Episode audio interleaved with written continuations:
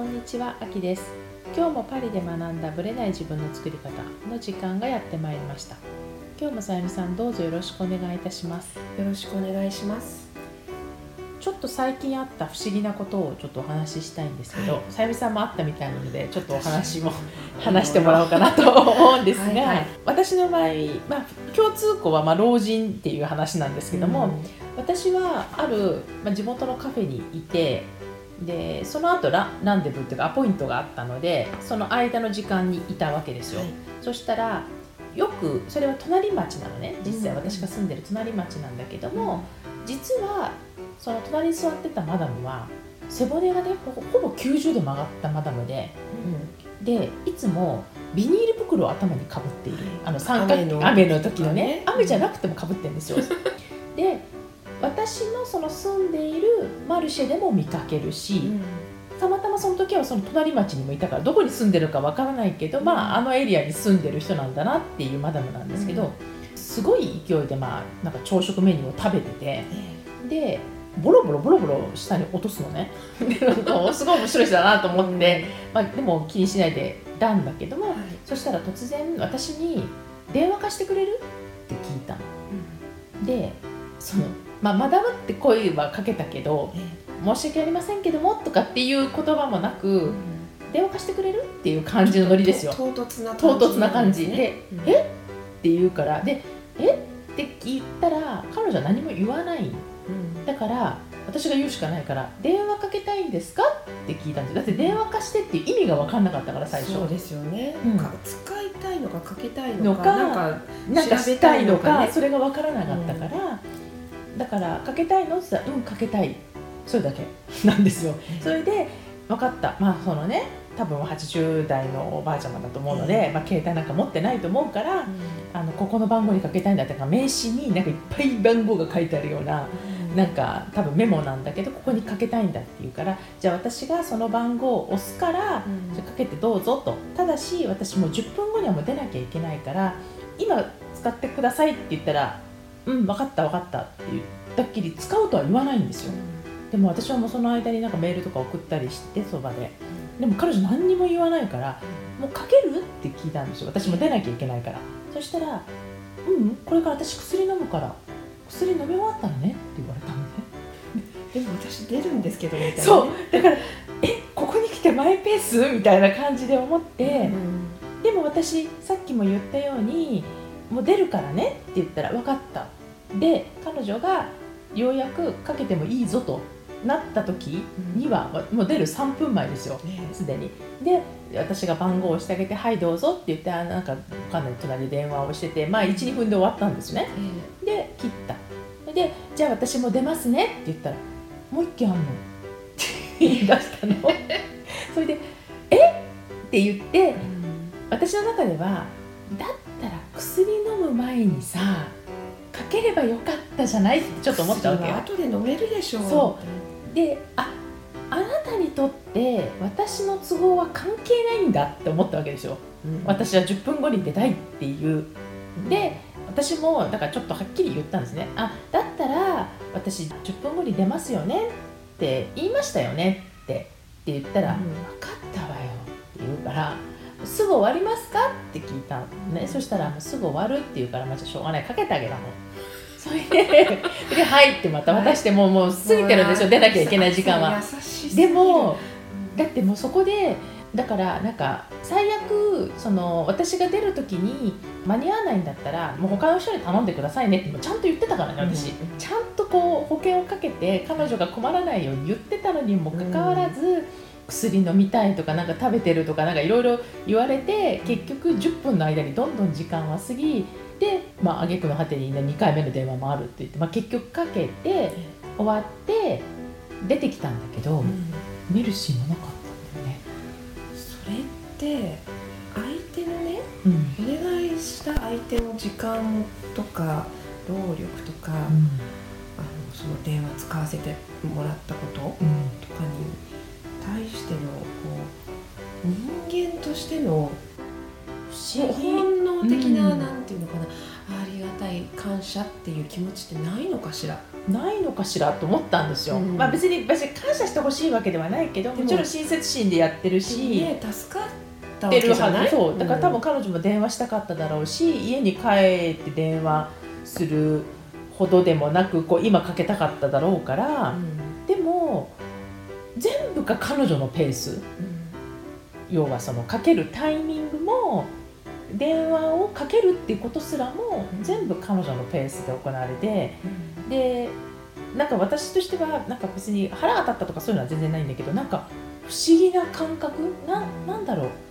う？やっぱりこう自分のペースっていうのをここまで崩さないっていうのも不思議。不思議でしたね。ねまあ、だからお年寄りあるあるなのかフランス人あるあるなのかわかんないけど、まあ、唐突にまず電話貸してっていうのもびっくりしたしで貸した後もうん薬飲んでるから今ダメって断られたのもちょっとびっくりしたし。だってあなた使いたいんでしょ？だったそうら今使ってって私はって都合があるんだしみたいなね。でもその辺を多分貸す方もみんな緩いのか、まあ、急いでないからなのか知らないけど、その辺結構緩い人も多いし、まあ、フランスはねあの携帯貸してって言われたらまず絶対貸さないですよね。私は取られ盗まれるケースが多いいので、若い人から貸してって言われたらまず私は断るんだけど、まあ、80を過ぎてるおばあちゃまでもう背骨が曲がってるおばあちゃまが 盗んでいくとは 絶対思わないし、まあ、多分本当にかけたいんだろうなっていう気持ちが分かったからもちろん貸したんだけども、でもなんかこう気づくとあれれみたいな議ですよね。ね私もなんだか不思議不思議というか、うん。ちょっと私の場合腹が立ったはいはい。経験がありまして、えっとね、バスに乗ってたんですよ、うん。で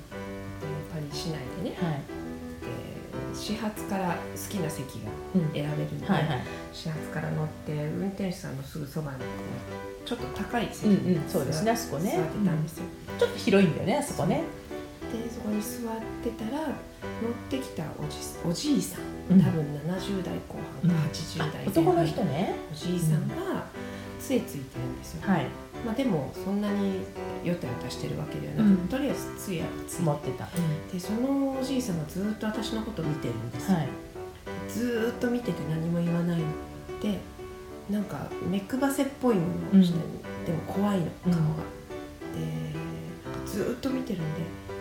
ななんか私に言ってるんですか、うんうん。って聞いたん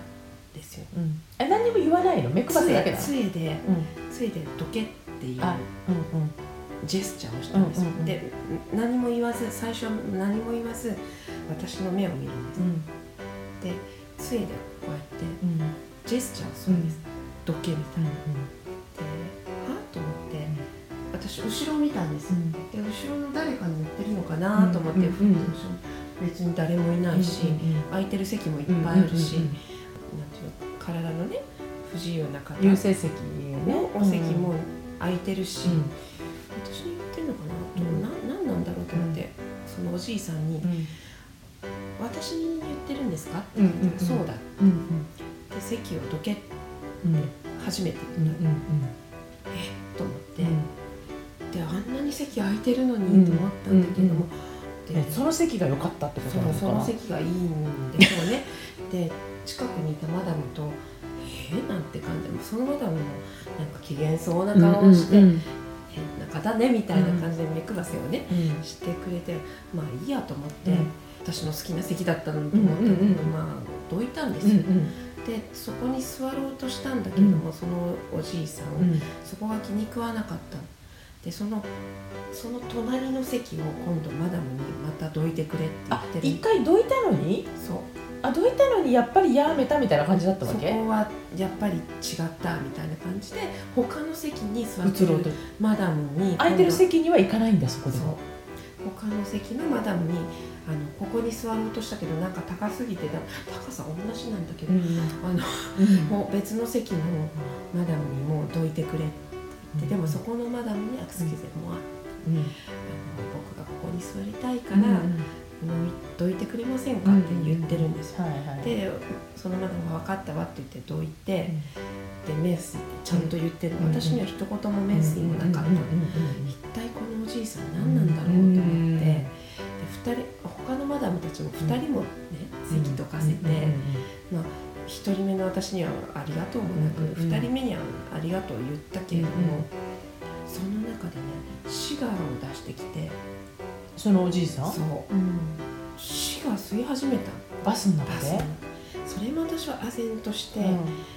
バスの中禁煙なんだけどうんと思って、うんそれこそなんか文句言おうかなと思ったけれども、あの火はつけてなかった。あーあ加えてるだけに加えてるの。うんうんうんで匂いがするからやっぱり、うんはあと思って。この人は一体何なんだろうと思って、あのご老人にね席をするっていうのは私はすごく分かる、うんすごいあの当然のことだとは思うんだけれども、でもそれを当然のこととしてうん。どけって言い張ってうんどきなさいって時々時々言われること、うんおばあ様とかね、うん言う時がある。でも、うん。そそ少なくともおばあ様たちはこれまで言われた時に、その後ありがとうって言って、確かにね。言ってはいい、うん初めてそういう経験をして、うんありがとうも言われない、うん。なんか犬に指示するみたいな感じで扱われて、すごいショックだったなんるですよ。ほどねてなある意味の差別なのかなってちょっとはうん。ちょっと感じた、うん。まあ本人はそう思ってないのかもしれないんですけどね、若者っていう感じとあるかもしれないね。その人種的なものじゃなくて若い人とあとちょっととお年を召した方で。ご老人の特権と思い思ってる、うん。いくらでもね特権とは言っても、譲られたらありがとうは言うべきでしょう、うん。礼儀っていうものがあるでしょうっていうので私はすごいカチンときて、うん。もう絶対こういう人間に子供を育てたくないって思いました、確かにね。まあちょっと確かに老人話になっちゃいましたけど確か特に権にあぐらをかいてる人が、あるかもしフれない。ランスは多いような気がします。そう。なんですね、まあ、確かに電話を考えてみたらなんか電話持ってんなら貸してみたいな感じなのかもしれないですよね、だからあなたやって当然よねみたいな雰囲気が、老人の私に貸してくれて当たり前でしょう、みたいな。ね。席譲ってくれて当たり前でしょううんとか、それと同じことがデモをやってる人たちに私はちょっと通ずるものがあって、自分たちの権利があって当たり前だって。うん。それをね剥奪するとは何事ぞみたいな、だでもだったら働こうよっていううんのとかすごく私は感じるんですけど、しいんだったらやっぱりちゃんとしようよっていう。そうですよそねれなりに、うん。それがあって当然って思う。当然じゃないんだよ。ちゃんとあの自分たちも努力しないとダメだよっていうのを私はすごく感じてね。あぐらをかいてる人が多いのもちょっとフランスはのなんか特徴なのかなっていうのをちょっと感じる。確かにあの得られた権利を手放したくないみたいなところはあるし、まあ、なかったらあんなにデモが起こるはずがないわけで、うん。やっぱり改革でフランス全体のことを考えるよりも自分たちが損することばっかり考えてるっていう方になっちゃってるからね。マイペース自分のことうん。だけを考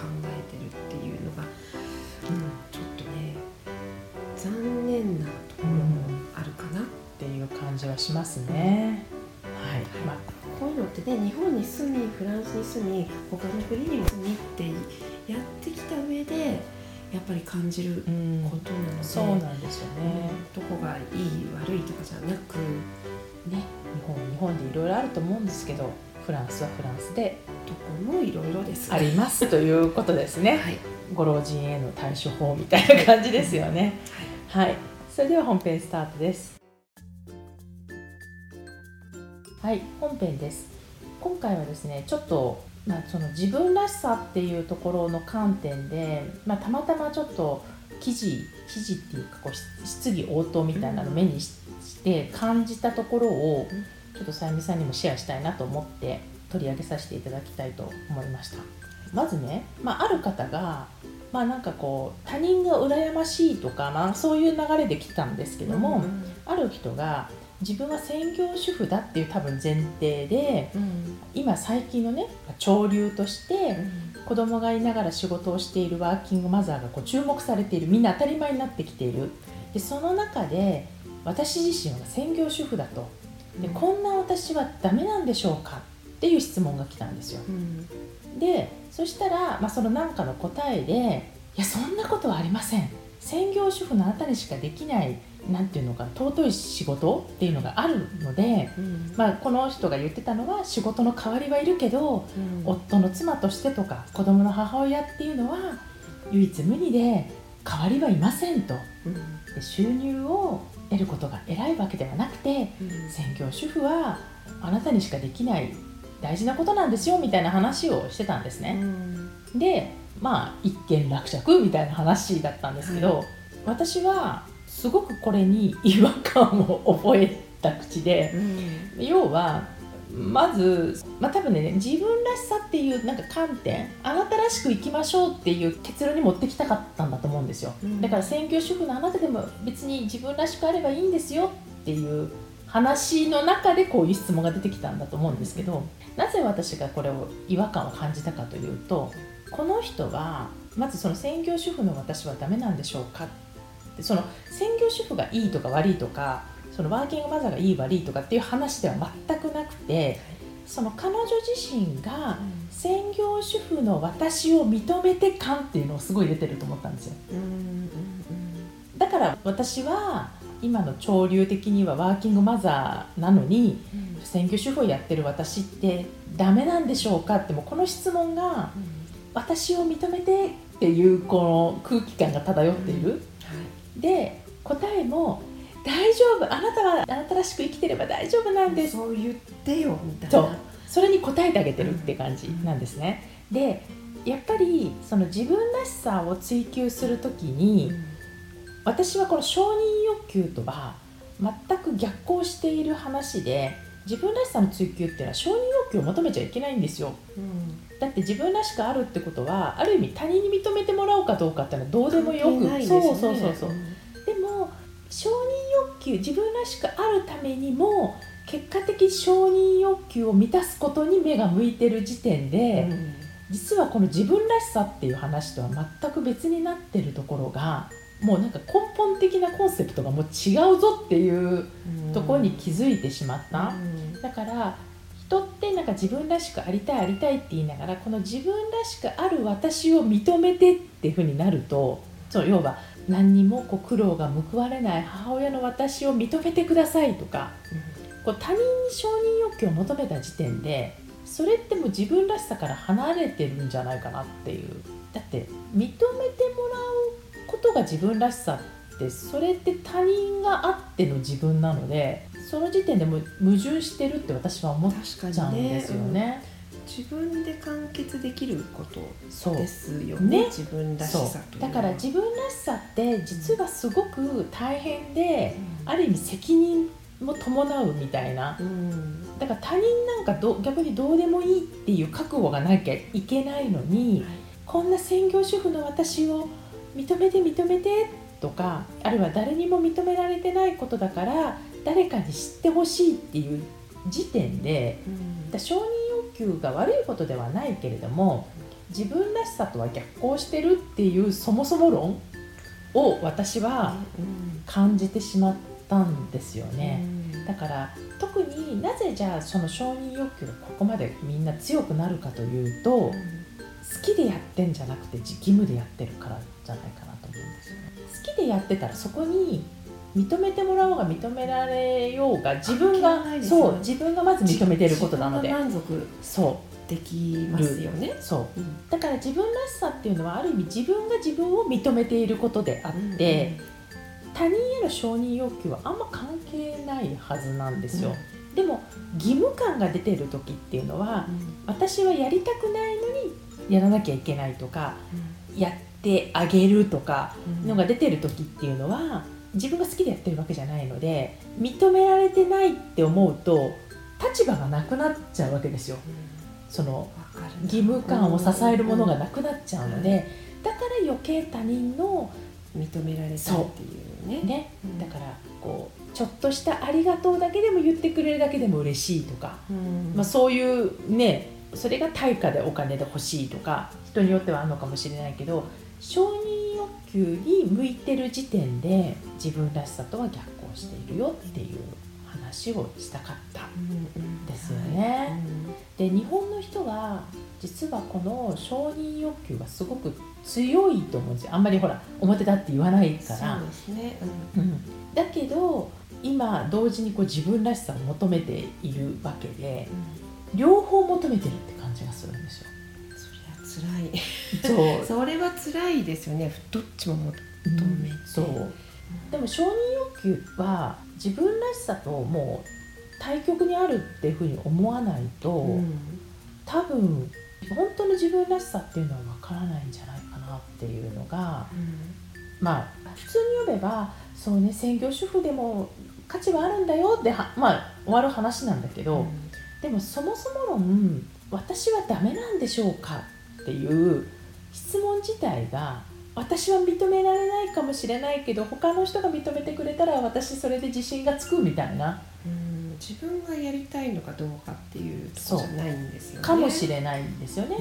うん、だから好きでやってる人に多分こういう聞き方は出てこないはずなんですよね。本当に専業主婦になりなりたかったら、うん。なりたいっていう人も絶対いると思うんですよ。そうそうもちろんいますよね。なれたらうん。すごいラッキーじゃないですか。もう私専業主婦ばっかりできるそう。だからもちろんねこうワーキングマザーにちょっとあそういう生活もあったなと思うかもしれないけど自分の専業主婦の道を行くって決めてるんだったらそれもそれでありだし、まあ、そこから働き始めたいんだったら働いてももちろんいいわけで、うん。チョイスはいくらでもある。うん。でも人の視点っていうのはワーキングマザーが注目されてる今みたいなこう要は社会がどう見てるかの方で専業主婦の私はダメなんじゃないかしらって思っちゃってる。自分がどうしたいかっていうところが起点ではない。ないっていうことですよね。よね。そう。でもそうなっちゃうともう自分らしさからどんどん離れていっちゃうような気がして、はい。でそれは今みんな自分らしさを求めているんであれば極端な言い方をすると承認欲求とは、まあ、ある意味決別しないと、うん、どっちつかずだよっていう、うんうん。だからこういいとこ取りしようと思っても、うん。まあ対極だと思うので承認欲求ありながら自分らしさを求めるってそれはちょっと難しいんじゃないかなっていう感じがしたので、まあ、ぜひちょっとこう、まあ、自分が承認欲求あるかっていう質問は多分しないかもしれないけどやっぱりどっかで周りからの評価がないと自分自身が立っている自信がないって思う人はちょっとそこを意識するというか見直してみるきっかけにしたらいいかなと思いました。はい、また来週お会いしましょう。ありがとうございました。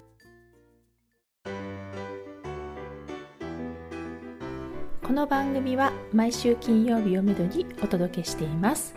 確実にお届けするための方法として iTunes や Podcast のアプリの購読ボタンを押せば自動的に配信されますのでぜひ購読するのボタンを押してください。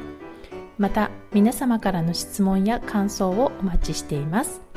オフィシャルサイトはパリプロジェクトで検索していただきお問い合わせから質問や感想をぜひ送ってください。